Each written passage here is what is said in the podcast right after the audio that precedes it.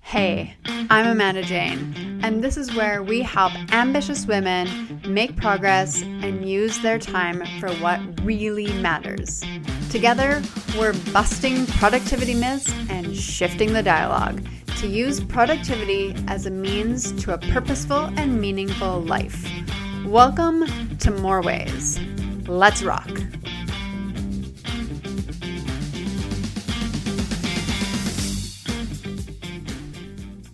Hello and happy day to you. I am so glad that you've joined me on this episode today.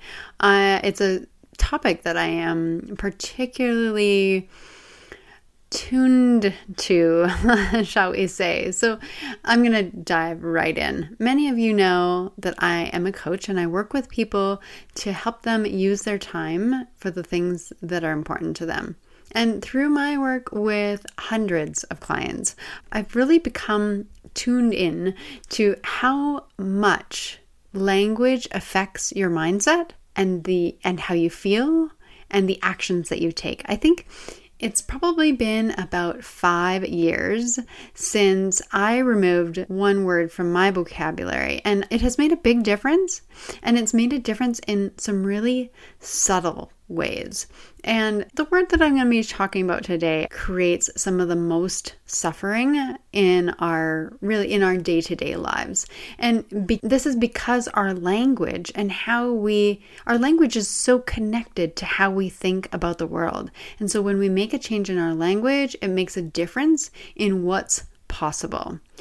So the word that I'm talking about today is the word should. And it might seem like a really neutral word, and you might be using it to direct or motivate your actions. Like, I think the most common one is, I should go to the gym. Some of the other ones uh, I think that I hear often are, I should feel more grateful, or I should be getting more done. And these might seem like really neutral sentences. However, I think it creates the most suffering of any word that I can find. This is this is my take on it. I also and so when I talk about should I I classify shouldn't in the same bucket. I think both of those are create a, a great deal more suffering than is needed. One of the things is the word should is steeped in judgment, in negative judgment in particular. The energy of should is a heavy energy. It, it's not an active energy. The word should is really strongly connected to regret and some and the judgment of some kind of failing, right? Likely a personal failing. Here's how I know that it's judgment. When you view the opposite as negative or something that you don't want to be. So if you say, here, let me, I'm going to give you an example. If you say to yourself, I should plan my day better, what does it mean if you don't plan your day, which would be the opposite? Oftentimes, it's something that you don't want to be. Like, well, then that means I'm disorganized. Or another example, if you say to yourself, I should accomplish more in my week. Well, what does it mean if you don't? That would mean that I'm distracted or lazy. The should is a judgment. It works the exact same if you use the word shouldn't. I shouldn't have to remind myself of my intentions. Well, what if you do have to remind yourself? Well, then that means I'm stupid. Then the should is now creating a judgment of what is right or what is good or what is valuable and what isn't. That's where the should becomes a judgment. Now, the idea about should not being an active energy, now, this is even more salient when you're reflecting on the past. So, like, I should have left earlier.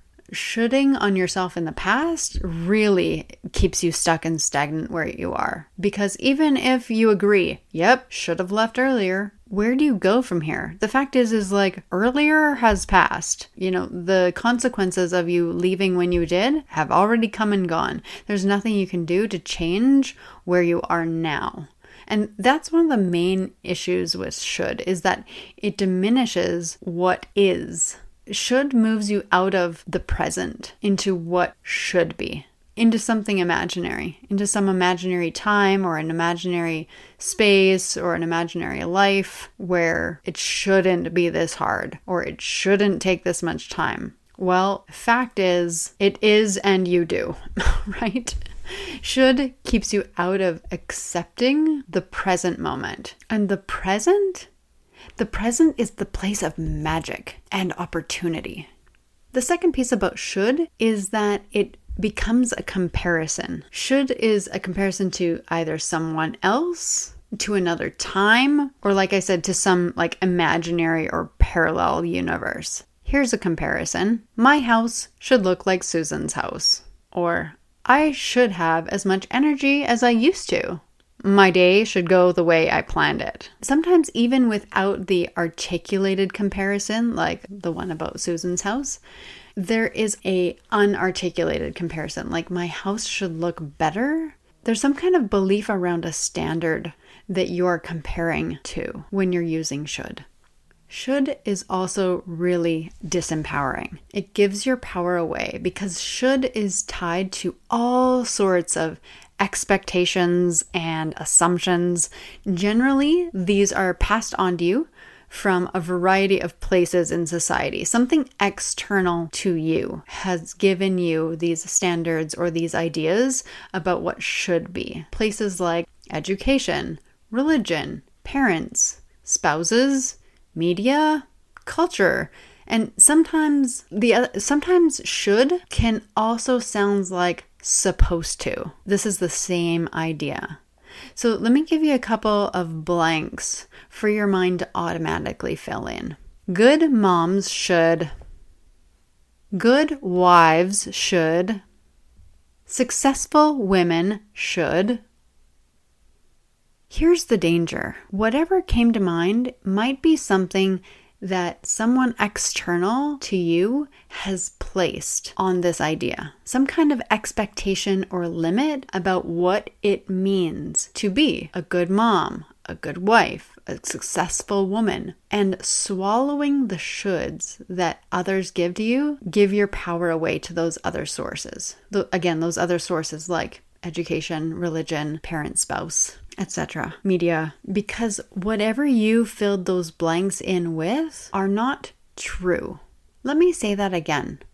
The ideas that you have about what a good mom should do or be, how a good wife should be, how a successful woman should be, these are not true. They're simply beliefs. They're ideas that may or may not be true. They may or may not be valid, they may or may not connect to what you know truly in yourself, and they may or may not be what you want or value for you, the girls and women in your life, the girls and women in the world. Because shoulds come from outside of you. Your truest and most limitless self doesn't use the word should. Your most true and limitless self is in the moment, full of possibility, creating the future that you want, the one that matters.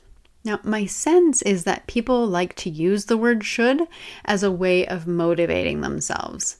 And in fact, should becomes more about control, manipulation, and force. Again, because it's this judgment, should takes away the choice and it takes away any of the gray area because it moves into judgment. Removing should from your vocabulary becomes about letting go. It's about surrendering and releasing. And it's enormously freeing to not have to live under the weight of what you should be doing, or what you should be saying, or thinking, or how you should be being, or how you should be living. Removing should is about giving yourself choices and reminding yourself of what you want rather than what's been shoulded on you, rather than what others want for you. Removing should is about what you want and connecting the choices you make to the results and outcomes of those choices and how they create your life. Once you start to become aware of your use of the word should, you might start to notice that there are other words that you might use that have that same kind of vibe. So I mentioned earlier supposed to, and that's really tightly connected. Another one can be the word right when you use it in the context of trying to get it right. It's the same kind of idea about what it should be like or how I need to get it right. The question becomes right according to who? Or should based on what? That's going to ensure that it's according to you and it's what you want for your home, what you want for your relationships, what you want for your work or your business and your life like anything, oftentimes you don't just remove something, you exchange it for something else. So when you start to remove should, what are the things that you can start to exchange it for? What are the alternatives that you can start to use instead of should? I have four different options for you to try on and see how these fit for you. And in different contexts or in different ways, they might be a better fit than others. The first one is expect. So, an example the kitchen should be clean at the end of each day, and change that to I expect the kitchen to be clean at the end of each day. And if it's not what you expect, whose expectation is it? Because that's who you're giving your power away to. And if you don't expect the kitchen to be clean, then that is a choice that you can make. The next option that I have for you to exchange should is want. So here's the one I should go to the gym. Exchange that should for want. I want to go to the gym. Again, when you switch out should for want, if it does not make sense to you or if that is not true, then it is time to start asking yourself some questions. The third one that you can exchange should for is will. And this one is quite similar to want, but will is a little bit more active and decisive. So it would go from I should sign up for that pottery class and it moves to I will sign up for that pottery class today during lunch. That becomes much more active, engaging, and it's directive. Now, my favorite substitute for should is could, because could is about possibility. The great thing is that it makes it expansive. So you can move from I should be using my time for my big idea to I could be using my time for my big idea or I could be using my time to build a side hustle. Or I could be using my time to benefit those in my community. Or I could be using my time to build quality relationships with my family. Subbing in could makes it an option. It's one of the many ways that might feel better aligned with you right now. From here, I really ask you to take a chance and notice when you're using the word should and in what context do you often use it? Do you use it with yourself? Do you use it with others? And with what people do you use should with? And you can even just take note of that for a day or two. Now, this isn't about you shouldn't use the word should. I am certainly not going to put that on you today. What I want is for you to notice what happens, right? I'm not going to judge you for using should or not.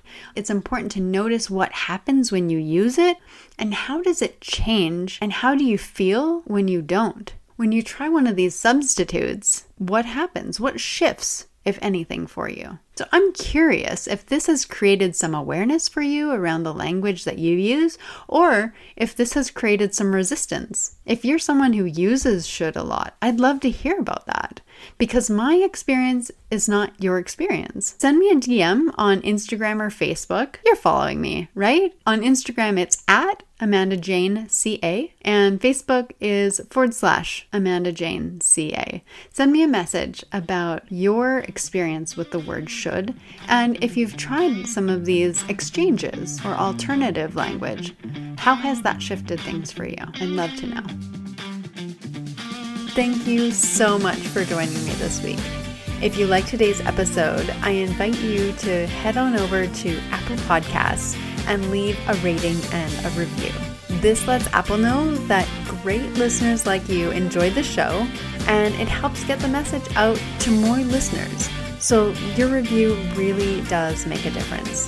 Thanks again for joining me, Amanda Jane, in this episode of More Ways. Until next time, rock on.